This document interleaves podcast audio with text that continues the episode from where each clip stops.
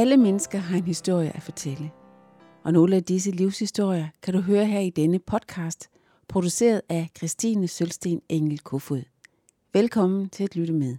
Vi er igen på besøg hos Bjørn Daniel Petersen i Hillerød, og nu har vi andet afsnit af Bjørn Daniels livshistorie. Mit navn det er Christine Sølsten Engel Kofod. Bjørn, jeg kunne godt tænke mig at høre, øh, dengang du gik i skole, du startede i skolen, der lå du rigtig godt i svinget med at indtage viden og blive, blive dygtig. Men, men det ændrede sig, mens du gik i folkeskolen. Ja, det gjorde det i og med, at min mor blev syg. Altså, hvor fokus lige så kom til at flytte sig fra, fra de helt nære ting, som for eksempel få lavet lektier og, og komme afsted til tiden og alt det der. Øh, det, det førte så med sig, altså jeg faktisk øh, gik langt tilbage. Jeg, jeg, der var meget, meget, jeg aldrig fik med mig fra min skoleundervisning. Og øh, der var nogle ting, som jeg, jeg udviklede. Jeg kan huske før, da jeg sluttede i 9. klasse, hvor jeg, det, det, det, der gik jeg, det var det sidste klasse, jeg havde. Matematik, det, det, ja, det var jeg god til. Jeg fik nok som en af de første et 13-tal i matematik i en skole. Ja, jeg kan kun huske det, fordi jeg troede ikke, det var noget særligt. Men så hejste man flaget på skolen. Og det synes jeg nok, det, var, det havde jeg ikke sådan lige set komme. Men, men øh, de andre fag, det, det, det, ja, det gik bare rigtig dårligt for mig. Og jeg tror, det der kom til fylde så meget i mit liv i de der år, det var mors sygdom. Og det var øh, et, et hjem, hvor øh, Øh, så meget kom til at være fokuseret på den vej. Og der var så meget, der skulle gøres, som ikke blev gjort, og som jeg så måtte gøre. Sådan var det. Og det, ja, sådan var det, og sådan blev det altså. Så det er lidt mærkeligt at tænke tilbage på, men jeg tror, ja, jeg tror, jeg var landet et andet sted, hvis mor havde ikke været så syg. Altså. Det tror jeg faktisk. Så det var på en eller anden fasong, så var det lidt kaotisk derhjemme? Jamen det var det jo på den måde, at far var en travl forretningsmand, og, og ude at besøge kunder, og, og, og en masse ting, der skulle gøres derhjemme, og, og jeg fik vel også et stort ansvar pludselig derhjemme, når mor var syg, og far var afsted, og telefonen ringede, så var det mig. Og ja, der var sådan mange ting i det der, som gjorde, at, at det med skolegang, det, det blev noget meget, meget sekundært. Og jeg tror, jeg, tror ikke, jeg tror ikke engang mine forældre eller min far opdagede det. Altså, han registrerede det ikke, før at, at jeg pludselig kom i realklassen, og, og det, ja, sådan blev det bare altså. Og jeg tror, jeg, jeg ved heller ikke, det, der har jeg jo aldrig spurgt nogen af dem, om mine lærer opdagede det. Ja, de opdagede jo, at jeg faldt i karakterer og sådan noget, og, og det var lidt ligegyldigt det hele altså, men ja. Men sådan blev det, og, og derfor fik jeg aldrig en boglig uddannelse i den forstand. Men man kunne godt undre sig lidt over, at der ikke var nogen af lærerne, der måske tog lidt hånd om det og sagde, han har da brug for noget hjælp. Ja, jeg, jeg ved det ikke, altså nu, det var jo en anden tid, og det der med, med døden, der kom, altså Nexe havde jo på det tidspunkt min barndom en kæmpe fiskerflåde. Altså haven var fuld af fiskerkutter, og hver vinter havde vi ligesom, sagde man, der forsvandt der en gutter jo. Og der var altså flere af øh, børn i, i skolen, som simpelthen øh, øh, i mistede en far. Og, og det, man havde vel et andet forhold til det. Altså, jeg, jeg, jeg, kunne pege, jeg kunne pege på nogle kammerater, ikke lige måske i min klasse, men i andre klasser, når jamen, han, hans far han døde. Altså, ja, sådan var det. Og min mor var syg, og hun dør. altså, ja, altså, jeg, jeg tror, man havde... Jeg ved det ikke, men hvis man, hvis man vidste dengang, hvad man ved i dag om, hvad det betyder, så tror jeg, at der var nogen, der havde taget hånd om det. Men det var der ikke skolen på det tidspunkt. Hvor mange var I i klassen? Ja, den første klasse, jeg gik i, der var vi over 31. 31, 32. 33 måske også. Jeg, det, det, var, det var den første klasse, men det er jo de store årgange efter krigen jo. Senere så i, i 9. klasse, der tror jeg, vi var knap 20. Jeg ved, jeg, det husker jeg ikke helt, men det, sådan skønner jeg det altså. Så ja. Nå, men i hvert fald så, så, så var det så kaos, at, øh, at du i hvert fald gik ud af 9. klasse, og hvad skete der så? Jamen det er så der, at, at, øh, far havde brug for hjælp i forretningen, og der begyndte jeg altså i lære øh, i forsvarsretning og stod, var, var lærling der i et par år, og skiftede så nu læreplads, så jeg kom til at fortsætte min læreruddannelse, eller den der handelsuddannelse, som det jo rent faktisk var, i, i, øh, i en boghandel i Rønne, øh, hvor jeg flyttede hjemmefra samtidig med, og øh, ja, og der, der udstod jeg min læretid. Så, øh, så man havde fire års læretid på det tidspunkt. Og det var så, der var jeg altså arbejdet faktisk nogle år som udlært, eller nogle tid, jeg kan ikke huske, men det var år, i hvert fald en del måneder, som udlært, og så blev jeg soldat. Så indkaldt, som, som man gjorde dengang. Det, at du flyttede hjemmefra, det faldt også lidt sammen med, at din far havde været enkemand i et par år eller tre. Øhm, og øh, så kom der noget nyt ind i familien. Far fandt sig en ny kone og, og ville gifte sig med hende. Og det, sådan blev det altså. Og øh, det, det er klart, at det var nok også, øh, hun kunne så tage nogle af de opgaver, som jeg måske havde på, ved telefonen og så videre. I hvert fald så blev det naturligt, at jeg, jeg kom til at flytte, og det var ikke min idé, at jeg skulle skifte læreplads, men det var fars. Og det, det tror jeg, det, det, det, det synes han, det var en god idé. Og det tror jeg faktisk også, det, jeg kunne komme til at lære rigtig meget omkring praktiske ting i, i forbindelse med boghandlen i, i, Røn, i Rønne, hvor jeg kom. Jeg lærte at lave tryksager, og havde, fik meget, meget med papirarbejde at gøre. Og sådan noget, som jeg slet ikke kendte til, og som var nyt dengang. Det var før dengang, at man fik hele ark hjem, og så skar man dem fire gange, og så pakkede jeg dem i A4-papir. Så gammelt var det. Så gammelt, så længe siden er det. Men det, det var jo... Dengang havde man ikke et A4-begreb. Man havde nogle andre begreber. 8. del og 6. del og kvart. Men A4, det var en mere og mere frem, i dag kan man jo gå og købe A4-papir overalt, der altid. Ja. Den øh, uddannelse, som du havde fået i din fars butik, kunne det automatisk overføres sådan, at, øh, at det, du havde opnået der, kunne tælle med i din uddannelse inden for boghandlen? Ja, det kunne det, fordi det dybest set er en handelsskoleuddannelse. Jeg gik på handelsskole i Nexø om aftenen fra, ja, fra kl. 18 til 20, tror jeg det var. Og så det gik jeg i en del år, altså, hvor jeg øh, simpelthen øh, lærte en hel masse om, om regnskabsføring og om ja, om handel. Og det var det samme i, i boghandlen. Det var det samme ting, der ligesom var væsentligt i, inden for det at sælge bøger. Men jeg lærte jo også meget om bøger. Jeg lærte om lædervarer, jeg lærte om kuglepind. Ja, alverdens ting, altså, som vi solgte i boghandlen. Der var nogle øh, forberedelser til din fars bryllup. Der var noget med en dato. Ja, altså far øh, fandt sig så en ny kone og, og skulle så giftes. Og de planlagde så bryllup til at fortalte min far mig, at det skulle være skær torsdag. Jeg kan huske ikke årstallet, men det, det skulle det være. Og der fik jeg sådan en, en, en lille konflikt øh, i den forstand, at det var teenageren, der boblede op. For jeg sagde, nå, jamen det, det er helt fint. Jeg kan ikke komme med til jeres bryllup, fordi jeg har meldt mig som leder til en juniorlejr, en påskelejr. Og jeg husker, at min far han blev lidt forkert i ansigtet, og han tog ruten ud af munden. Det plejede han ellers ikke så ofte, men det gjorde han. Og Nå, men det, sådan var det. Når jeg lovede det, så ville jeg også holde det. Så, så enkelt sagde jeg det til ham.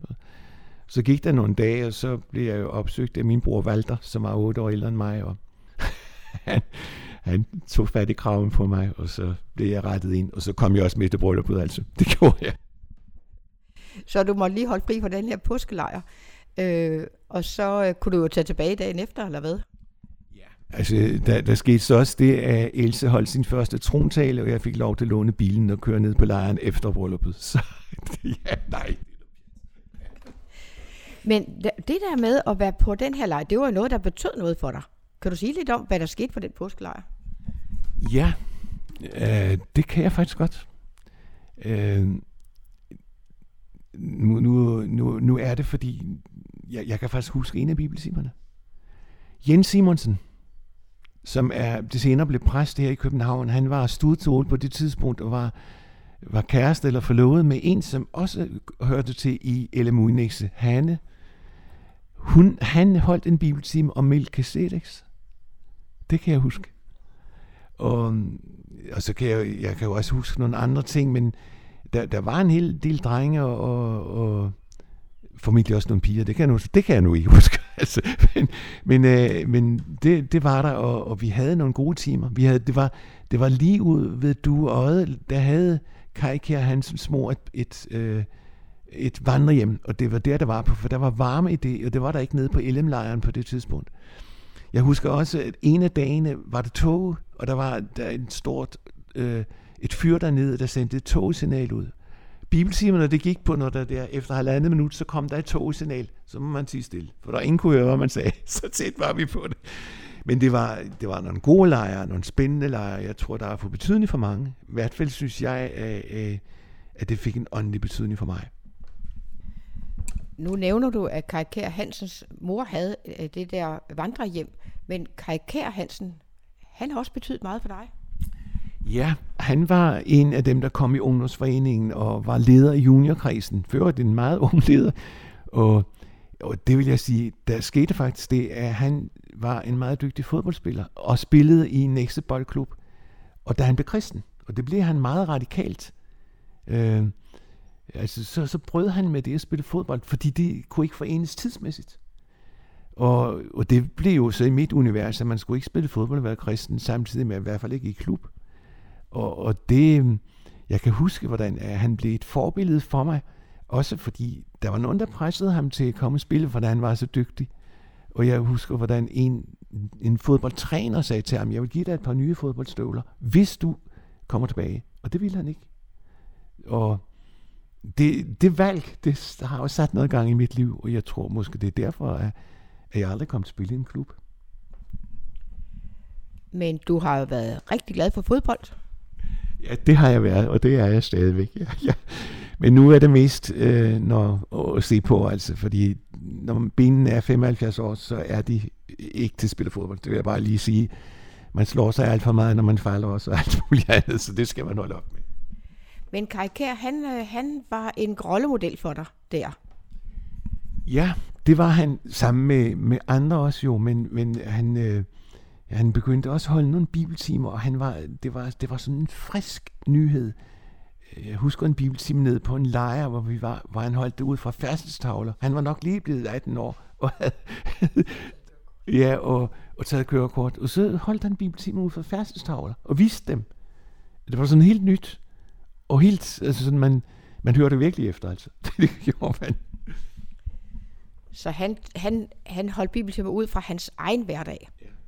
Ja, det må man sige, altså. Og, og det er at opleve et menneske, øh, som ja, jeg kendte ham vel ikke så godt før, øh, men og så bliver jeg så radikal omvendt, og, og er med, og, og sætter dagsordenen, når vi er sammen og snakker, og det synes jeg, det, det, det var, det var det, det er en af de gode ting, jeg tænker tilbage på. Så var der mange andre også. Ja, en lærer som Arne Petersen, som havde jeg i skolen, og han kom senere til efterskolen i Løven Kloster, og der var flere andre, som jeg sætter stor pris på. Altså der Erik Stode Nielsen og Ingolf Munk og andre, som havde stor betydning for mig. Men Kai Kær, han havde nu også øh, en, sådan en formodning om, at du vidste rigtig meget om kristendom. Hvad var det, han prøvede at få dig overtalt til? Jamen, Kai, var, Kai Nukær var i gang med KFS ude på øh, gymnasiet i Rønne Statsgymnasiet der, og, eller Rønne Statsskole. og der havde han så kommet til at diskutere med sine øh, 3. 3. G's øh, kammerater der, at de vidste ikke meget om kristendom. Og det mente de, de vidste rigtig meget om. Og så siger han, at jeg kender en teenager nede i Nexø, som ved meget mere om det, end I ved. Og det troede de ikke på. Og, og så endte det jo med, at Kai var, kom måske til at tænke på, at vide, om jeg, de vil sige, at de vil møde ham. Og så kom han og spurgte, hvis nu de ville møde mig, vil du så komme og være med og stille op? Og det vil jeg gerne, men, men det var sådan lige, jeg skulle tænke mig lidt om. Ja, så det har været gensidigt med god respekt fra begge sider. Øh, dengang du blev færdiguddannet inden for handel, hvad skete der så? Ja, så blev jeg jo, øh, kom jeg og var soldat i 14 måneder på Almegårds kaserne. Og, og derefter rejste vi til København, for vi skulle prøve at, at være i København øh, en tid, ligesom så mange andre. Og jeg fik et arbejde øh, på et lager, og Birgit kom også, min kone, som vi var kærester eller forlovet på det tidspunkt. Hun kom med og arbejdede på Novo i en tid der. Så, og så blev vi faktisk gift i 1970. Kunne du sige lidt om, øh, hvor, hvad det var for en tid, du var soldat i, og hvad, der, hvad du oplevede der? Ja, øh, det var jo en, en tid, som vi kalder den kolde krig. Og vi, vi oplevede faktisk, at der var meget, vi blev meget overvåget. Jeg husker, at når vi tog afsted og skulle lave radiokommunikationsøvelser, så havde vi altid tre frekvenser med. Og når vi kom ud på øvelsen til begynde med, så brugte vi den første. Og øh, meget hurtigt, så kom der en støjsender på. Og det var nok nogle polakker og østtyskere. Jeg ved, at på et tidspunkt, de lyttede os af, men de lavede også støj, så vi ikke rigtig kunne høre. kunne høre. Og der sker faktisk det, at på et tidspunkt var der en, en chassant, han blev så vred på det der, at de hele tiden ødelagde. Så han, han sagde noget volapyk på noget, der kunne ligne polsk. Og der blev helt stille meget, meget længe, for de kunne ikke forstå, hvad det var, vi sagde. Nå, men når det har så været støj nok det på den første frekvens, så skiftede vi til den anden, og, og, og, og så til den tredje. men det oplevede vi som chikane, altså. Ren chikane for, for ligesom at ødelægge vores øh, radiokommunikation. Men det var også sådan, at, at altså blandt andet var der nede i Persker, var der nogle, nogle lytterstationer, kaldte vi det, vogtet af hjemmeværnet. Og dem har jeg været med til at angribe, for de skulle lære at passe på jord.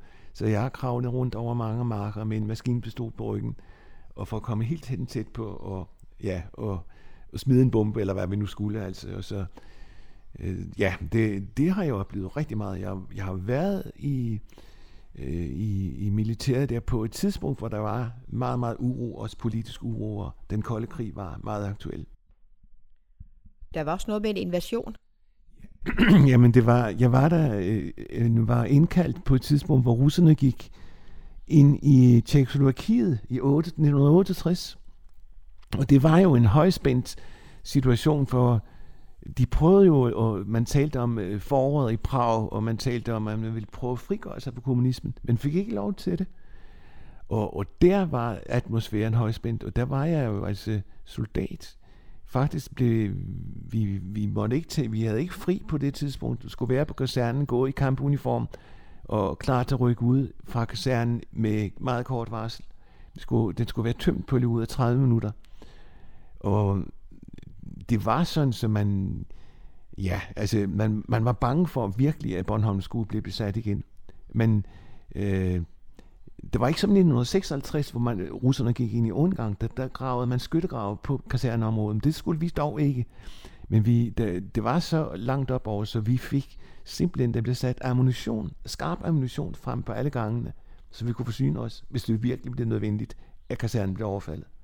Så mm, ja, og, og der var mange, jeg husker mange officerer, jeg gik ind for at spørge, der var et brev til mig inde på kontoret, og der sad officererne, og der var, blev røget rigtig mange cigaretter. Jeg tror virkelig, der var nerver på der. Og det var der vel også, fordi det kunne jo godt gå galt, og det var jo tæt på, altså. Men der var noget med, at øh, hvis I blev angrebet på Almegårds kaserne, så skulle I jo ikke lige være der. Nej, altså vi havde et område ude i Almeningen, hvor vi skulle, det var sådan et, et aftalt område, det hed BSO, et beredskabsområde, hvor vi også skulle mødes, hvis vi var på overlov, og der blev indkaldt til, at der blev krig. Og vi spurgte jo, hvorfor skal vi ikke være derude? For der, altså, der kunne vi stå dækket af trækroner og sådan noget. Og så siger man, man vil ikke risikere en udenrigspolitisk note fra Moskva, altså en optrapning af krisen, og derfor skulle vi blive på kasernen. Så det er lidt specielt at tænke på, altså. Men, men det var der, vi var der, og vi havde bilerne opmarcheret, og vi vidste godt, hvad vi skulle gøre for at komme ud, og vi kunne komme meget hurtigt ud. Og det var sådan 30 minutters varsel. Jeg tror, vi kunne være ude på 10 minutter, altså. Det, for så, så meget var vi stillet op, og ja. Altså, I var virkelig i højt beredskab. Men der var noget med det der hjemmeværn, og tårnet på Duøde. Jamen, i de der år øvede man også, vi skulle angribe det der øh, radio-overvågnings- eller øh, den overvågning, som var nede på duret. Og der, øh, der skulle vi så angribe det, hver fjenden. Og der har jeg prøvet nogle gange at kravle hen over græsmarker og være sløret og komme helt frem for at smide en bombe, eller hvad vi nu skulle. Og så lå hjemmeværende skød efter os jo. Og det, det var kun fordi, de skulle så opdage os, og så, så stands os altså. Men der har jeg prøvet nogle netter og, og kravle det over nogle våde græsmarker. Så det, hjemmeværende var ført meget dygtige, og vi lavede lidt grin med dem, snakkede mere om deres madpakker end noget andet. Men, Men det var jo noget med, at det tårn, der var på Duøje, det var jo super specialiseret. Øh, så der var noget med, at hvis det blev angrebet, hvad skulle der så ske? Ja, så skulle man have helt ødelagt, så ingen fjender kunne finde ud af, hvor meget de egentlig vidste. Men de vidste rigtig, rigtig meget. Og det er jo aldrig nogen, der rigtig har fortalt om det der, men, men det var jo et sted, hvor man kunne se langt, langt ind bag fjendens linjer. Så det var meget, for Varsjavepakten var det et meget, meget væsentligt punkt at få udslettet altså. Så ja, det var et nøglepunkt, og det, det var hjemmeværnet satte stor, stor kræfter ind på at kunne bevogte det. Altså, sådan som jeg har forstået det, så var det det øh, overvågningssystem, som, som var det allermest øh, super effektiviseret i hele Danmark. Ja, og nok mere end det. Fordi det, altså, rent faktisk så ligger det jo så langt inde i det fjendens område, som det gør, når man ligger på Bornholm og Sydbornholm. Altså, jeg, jeg ved jo, at inde i Almeningen var der en radarstation, og den kunne tage alt, hvad der bevægede sig i Polen og i Østtyskland. Og den her kunne så nok komme endnu længere, altså. Så det, det, var, det var en spændende verden og spændende tid, altså. I legede ikke bare røver soldater? Jo, det gjorde vi jo også, og havde meget sjov med det, men, men det var klart, at det var alvor det her, altså. Øh, så ja, vi, vi, jeg har kravlet Bornholm rundt, det vil jeg bare sige. Også gået, men... Ja, har du stadigvæk kontakt til nogle af dem, du var soldat sammen med? Nej, det er lidt mere. Jo, en har jeg faktisk. Ham var jeg til guldbryllup med forleden dag. Han hedder 48, og jeg hedder 59. Men øh, det er nok mere til, for han kom også i Luthers mission, og ham mødte jeg så forleden dag. Vi kom til at sidde og snakke om de her gamle ting. Men, øh, men ellers, øh, man, man lever meget, meget, meget tæt sammen med mennesker i 14 måneder.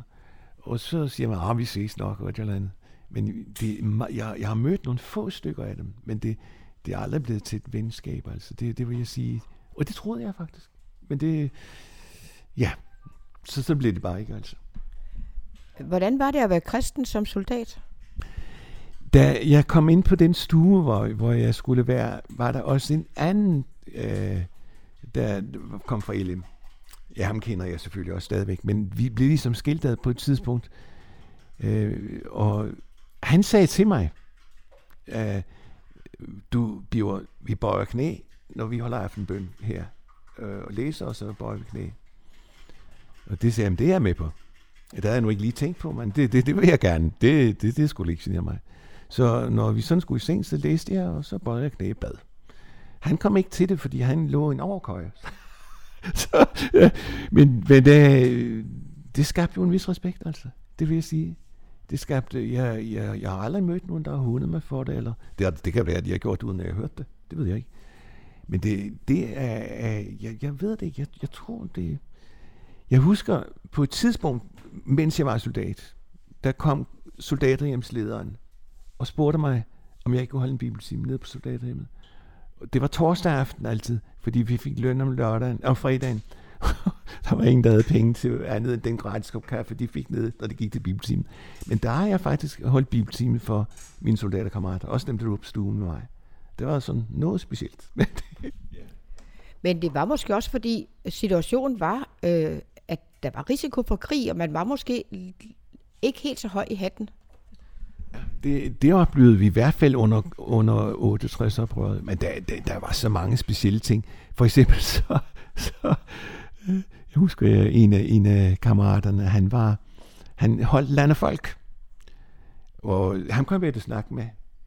Og så spurgte jeg om morgenen, så når der var uddeling af post og sådan noget, så landefolk til et 81, tror jeg han hed. Og så fik han det. Så spurgte hvorfor du, du er da ikke kommunist, sagde jeg. Så, Nej, det var han ikke, sådan. Men så var han helt sikker på, at han ikke kom til sandskole. For de ville ikke have kommunister ind på militæret der. så vi oplevede mange sjove ting der, altså. Ja. Men, men det er også klart, at der, der, livet og døden rykker tæt på, når man står og ikke må rejse for øen, og nu det vi har øvet, det er pludselig, nu er det alvor. Så ja. Der var noget med, at dengang du var ind som soldat, der var du også sådan lidt fungerende som bank. Jamen det var, fordi øh, jeg var vel en af de få på stuen, der, der også havde penge om mandagen. Men fordi, fordi vi fik jo de der øh, 42 kroner om fredagen, og når du sådan rejste på overlov, man rejste gratis, så blev alle pengene nemt brugt på et sværshus. Så kom de stak mig en tiger, som jeg kunne give dem mandag morgen, når de kom tilbage. Så havde de også lidt til de første dage. Og det var jeg så. Jeg var bank der for dem. Men det var også sådan, at jeg på et tidspunkt begyndte at låne nogle penge ud, fordi de, de var staklerne, de havde fået brugt det og havde ingen smøger og alt det her. Og da vi dengang, at, at russerne gik ind i Tjekkoslovakiet, der var der sådan en alvor over det, så der kom folk og betalte pengene tilbage. Det skulle ikke være sådan, at jeg kom til at miste nogle penge, hvis det, ja, at de, de gik til, altså. Så det, der var alvor over det, det vil jeg bare sige. Ja, det har jo også været lidt vildt, at, at det var, man følte alligevel, det var så tæt på. Jamen det, det vil jeg sige, altså, og, og, og det er helt klart, interessen, politisk interesse, den blev vagt der. Altså, øh, jeg, jeg, jeg husker altså, at øh, vi, vi havde nogle diskussioner også i noget, der hed øh, noget undervisning, vi fik sådan noget om, om politik og sådan noget, og der, der blev linjerne trukket op, altså. Det var i, i underoprørets tid også, så der var mange flipper, og der var mange, der, der holdt meget med dem over øst på. Men, men de, de var lidt tavse i den der tid, altså, det vil jeg sige. Ja, det er jo rigtigt. Det er jo der, hvor alting ligesom blev sluppet løs, og så alligevel var der øh, risiko for krig. Ja. Det, det har jo også været en vild blanding. Og er det jo der, hvor øh, stofferne begyndte at komme ind også? Ja, det oplevede jeg mere årene senere altså her, men, men det, det, det, det kom jo altså, og, altså for eksempel dengang jeg var soldat, der, der skulle vi alle sammen øh, være kortklippet. Der var ingen pardon. Af med håret, og ingen ske. Det, det måtte man ikke have. Og det, det blev så senere lavet om jo, men, men øh, og det var jo, fordi det her mode begyndte at, at, at, at vise sig. Jeg husker en, en, der, en anden soldat, som altså nu ikke mit kompani, han var tromslærer i en, i en rockgruppe der. Og han var dybt frustreret over, at han skulle nedklippes hele tiden. Men han ville godt have langt hår. Men, men sådan var vilkårene altså. Var der mange, der kom overfra? Ja, det var der. Vi var jo selvfølgelig en del Bornholmer, men der var mange, der kom overfra. Altså det var, øh, der var jo, jeg ved ikke hvor mange, men vi var nok flere tusinde soldater på Almegårdskoserne. Der var, der var mange mennesker. Og så øh, der var mange, der kom fra, fra Sjælland, ja, fra hele Danmark jo. Så. Siger du flere tusind? Jamen, det ved jeg jo faktisk ikke, men, men jeg, jeg tror, vi har været et par tusind, eller 2100 eller 1900, eller jeg ved, altså et eller andet. Altså, øh, vi var, når man sådan så og stillede op til kongens fødselsdag, for eksempel, på paradepladsen, der var vi mange. Virkelig mange. Det kan jeg bare sige. Er der noget, du specielt tager med dig fra den der soldatertid? Nej, det er der jo ikke sådan andet end... Uh, det, er jo, det er jo lidt svært at få... Jeg, jeg har også tænkt på, hvordan kan man få formidlet det her, jeg nu har fortalt. For det, det, det, er ligesom, det er så fjern en fortid, så der er ikke så mange, der vil tænke på det. Men, men øh, det er, at vi lever i et frit land, altså, det, det er også omkostningsfyldt for nogen, altså. Og, ja, så... Ja, nej, jeg, jeg ved ikke rigtig, hvad jeg skal sige. Jeg, jeg spillede i tambokorps, da jeg var soldat, og det, jeg spillede trompet. Og der havde vi også meget mors, morskab ud af, altså. Jeg gik derfor fri fra alle normale vagter. Det, det satte jeg stor pris på. Og så havde jeg en gang ned på KFUM Soldatermission, og, og var meget glad for det. Nu nævner du lige, at du spillede trompet. Kan du ikke lige sige lidt om, hvordan var du blevet musiklært, udlært? Det gjorde jeg i missionshuset i Nexe, hvor vi havde et hornorkester, og der lærte jeg at spille, og jeg kom til at spille i, i orkestret meget hurtigt. Og jeg, jeg, jeg har været meget glad for at spille, altså har brugt det meget. Da vi kom til København, var jeg faktisk også, havde spillet jeg orkestret der en tid, og det endte med, at jeg havde et, et juniororkester, hvor nogle af dem, som nu er voksne og pensionister i dag, de, de lærte at spille. det er lidt sjovt at tænke på. Men, men øh, på Bornholm, der havde jeg også hornelever, lært dem faktisk at spille øh, forskellige instrumenter. Og ofte i middagspausen, hvor vi, øh, der var en mekaniker, kan jeg huske, han kom med sin basun, og så lærte jeg ham at spille i middagspausen. Og så kørte han ja, på arbejde igen. Så vi, vi, havde det, vi havde det meget fint på den måde. Altså. Det der med at spille instrument, var det noget, du har med hjemmefra?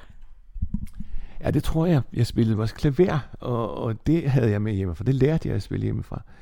Men det var, det var naturligt, at, at man kom til at, at interessere sig for musik og det at spille, fordi det gjorde man også hen i missionshuset. Og, og det var jo en drøm for en dreng at spille med hornorkester dengang. Og du havde jo også en storbror, der spillede selvfølgelig. Ja, han var så rejst også de der år. Altså han, han arbejdede jo, de gift arbejdede og boede i København.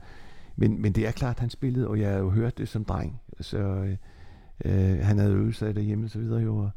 Ja, så, men det, det var ligesom, vi gik den vej. Sådan skulle det være. Og, og det var Ingolf Munk, der lærte mig at spille det. Efter Anfeldt sange, hvor jeg begyndte at spille uden B'er og krydser, og så et B, og så et kryds, to B'er og to kryds, og så tog vi hele noget på. Du må lige fortælle mig, hvad var den første sang, du lærte at spille?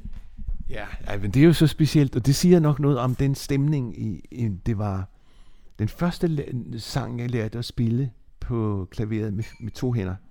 Det var den store hvide flok. Og det, det, det skyldes nok stemningen i mit barndomshjem, og nok også det er, at jeg vidste, og alle vidste, men ikke sagde det, ingen snakkede om det, at mor var så syg, som hun var. Så det lærte jeg at spille den store hvide flok.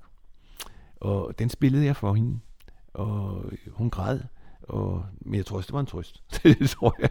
Men, øh, men øh, det, det var sådan lidt, det, den, den sang har faktisk haft stor betydning for mig i resten af mit liv, altså også den store hvide flok, vi ser. Det er jo Johannes Umbrang 7 af Brorson har skrevet salmen over. Den er næsten ordet efter den danske oversættelse. En fantastisk flot og smuk salme. Det var lidt af en tung sag og tung salme at skulle starte på. Altså, det var ikke Mester Jakob og alt det der. Nej, altså det, jeg har sikkert også spillet nogle af de, men, men det var den første i LM sangbog, at jeg lærte at spille med, med begge hænder. Det, og og det, var, det var mit valg. Det, det ville jeg gerne. Den vil jeg sige til min lærerinde, som det var, en spillelærerinde. Den skal jeg lære. Og så lærte hun mig den. så det, det var det. Var der B og krydser for den? Ja, ja, så vidt jeg husker, så hvis det er Griegs melodi, og det var den, jeg spillede, så var der, stod den i efterår, der var et B. Så du gik altså til øh, klaverundervisning? Ja. Det gik bedre end øh, skolen?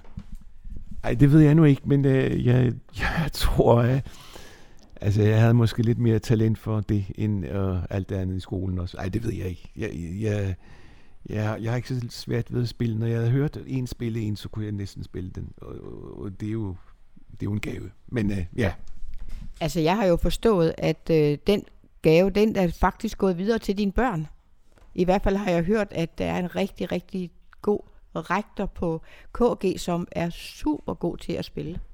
Jamen, det er rigtigt. Altså, det, det, Birgit spiller, og jeg spiller, og vores børn spiller, og vores børnebørn spiller. Nogle af dem spiller altså, og det er, det er, øh, det er noget, der er gået igen, tror jeg. Og det tror jeg, det vi, vi har faktisk spillet alle sammen. Altså, når vi er her og synger, skal synge en sang, hvem skal spille? Nå ja, så er det Jakob, så, eller så er det en anden, og så er det en af børnebørnene. Så spiller vi, og så synger vi. Men det er jo en fantastisk gave, og det er også med til at samle. Jo, ja, det, det er det altså. Bio, jeg skal lige høre, øh, hvornår mødte du Birgit? Ja, det er, jo, det er jo sådan en, det er en speciel historie. Jeg kan godt give dig datoen. Jeg kan næsten også give dig tidspunktet. Nej, jeg vidste jo godt, hvem Birgit var, og vi havde jo talt sammen og kom sammen på LM-lejren i, i, i Pedersker, og hvor vi, øh, vi var så glade for at komme på ungdomslejre, og vi var glade for lejrlivet det hele taget. Og der mødtes vi, og jeg vidste godt, hvem Birgit var. Og, men vi, vi var ikke kærester eller noget, og så var det en grundlovsdag, den 5. i 6. 1966 der, der kom vi til køre, vi havde været til grundlovsmøde, hvor Hornorkestret havde spillet, og Birgit var tilhører. Og så skulle vi køre en tur. Der var nogen, der havde fundet på det, og der var nogle andre, der gerne ville køre en tur sammen. Altså en anden dreng og en anden pige. Men Birgit og jeg kom også med. Og det endte faktisk med, at vi kom til i holde i hånd. Og, og, og vi gik en tur nede i, øh, i Ybnested, hedder det på Bornholm, og der var nogle glatte sten, og der gav jeg Birgit en hånd, og den der har vi holdt fast i siden. Så den 5. 6. 66 gav jeg Birgit, da vi sluttede, og jeg afleverede hende på hendes værelse, og gav hende det første kys. Og så har vi kysset siden. Dengang I så ligesom fandt hinanden, det var jo før du kom ind til militæret. Ja, det er rigtigt. Altså, Birgit boede i Svanike på det tidspunkt. Det var om sommeren, eller der i juni måned, og, og øh, det var, hun stod i lærer i, i, på et regnskabskontor, og vi var der øh, sammen der og gik mange ture i Svanike.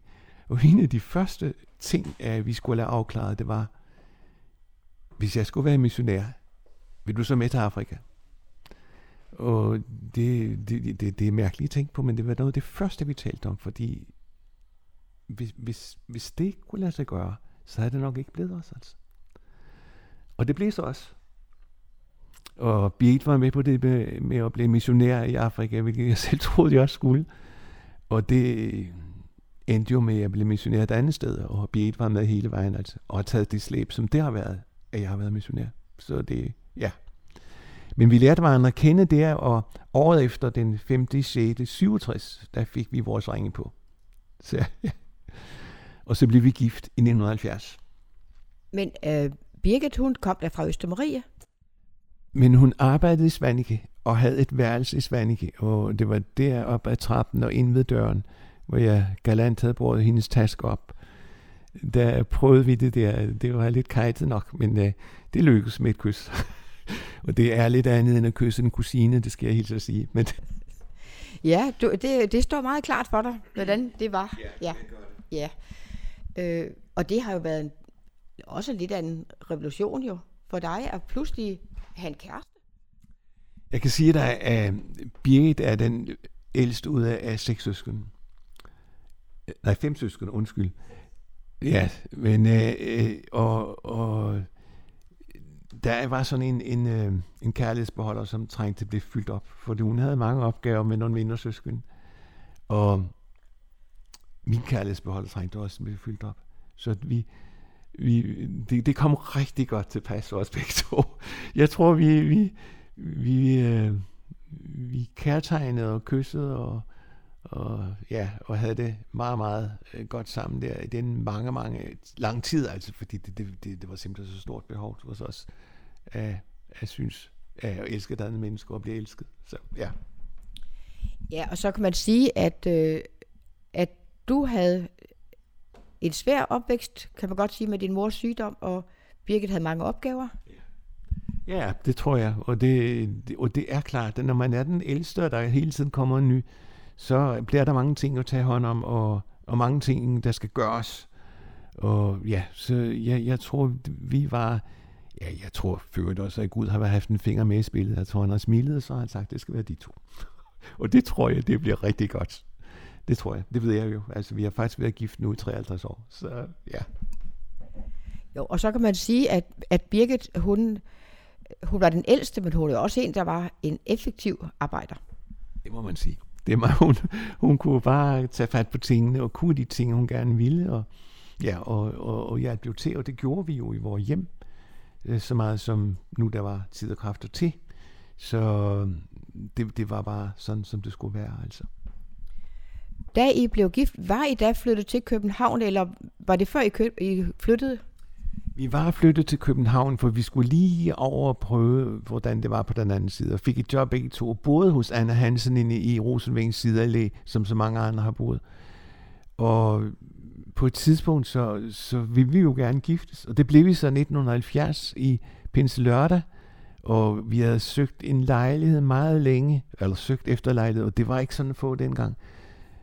Og vi havde faktisk ingen lejlighed, da vi giftede os. Og var sådan indstillet på at flytte tilbage til Anne Hansen.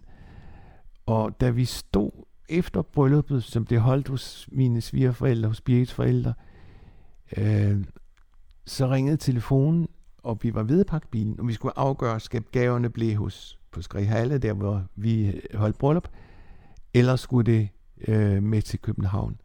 Og så var der en lejlighed til os. Så også det havde Gud lagt ret for os på en fin måde. Altså.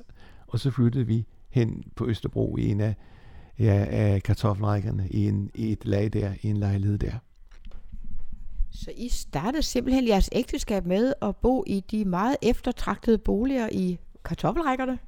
Jeg kan sige dig, at vores børnebørn, de har bebrejdet os. Hvorfor holdt de ikke fast ved det? Og, men det, det, vi havde slet ikke penge til det, og slet ikke mulighed for det. Og, og altså ham, der lejede den midterste lag ud, for vi boede så på første sal, og der var en familie, der boede på anden sal og inde i stuen.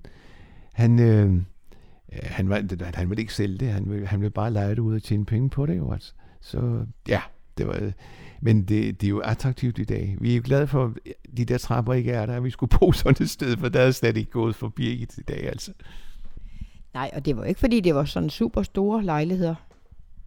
Nej, det var 31 kvadratmeter, tror jeg. Og øh, bade, det var der ikke noget af. Og ingen varmt vand. Så det hele foregik med, en kedel når han varmede vand, og så var det tagevask i køkkenet. Og ja, køkkenet satte vi næsten op, altså fordi der var ingenting, det faldt sammen, og det var så muggent og mærkeligt. Så det fik vi nogen til at hjælpe os med, og noget IKEA-halløj fik vi sat op, og ja, øh, det var også der de år, vi fik en vaskemaskine. Naboerne under havde det, til at begynde med gik det meget godt, men da vores jakker blev født, så synes jeg måske, det var lige meget nok, så fik vi vores egen, for den går så var den til at betale, og sådan var det. Men, men der boede vi i nogle tider altså, og, og fik så en lejlighed, også da vores datter blev født, øh, en lejlighed ude i, i Hvidovre, hvor der var varmt vand indlagt og, og en lidt flere kvadratmeter, men ikke så mange flere. Så vi er begyndt småt, og kan godt, det, var noget, det var en dejlig tid. Vi vil nu slutte andet afsnit af Bio Daniel Petersens livshistorie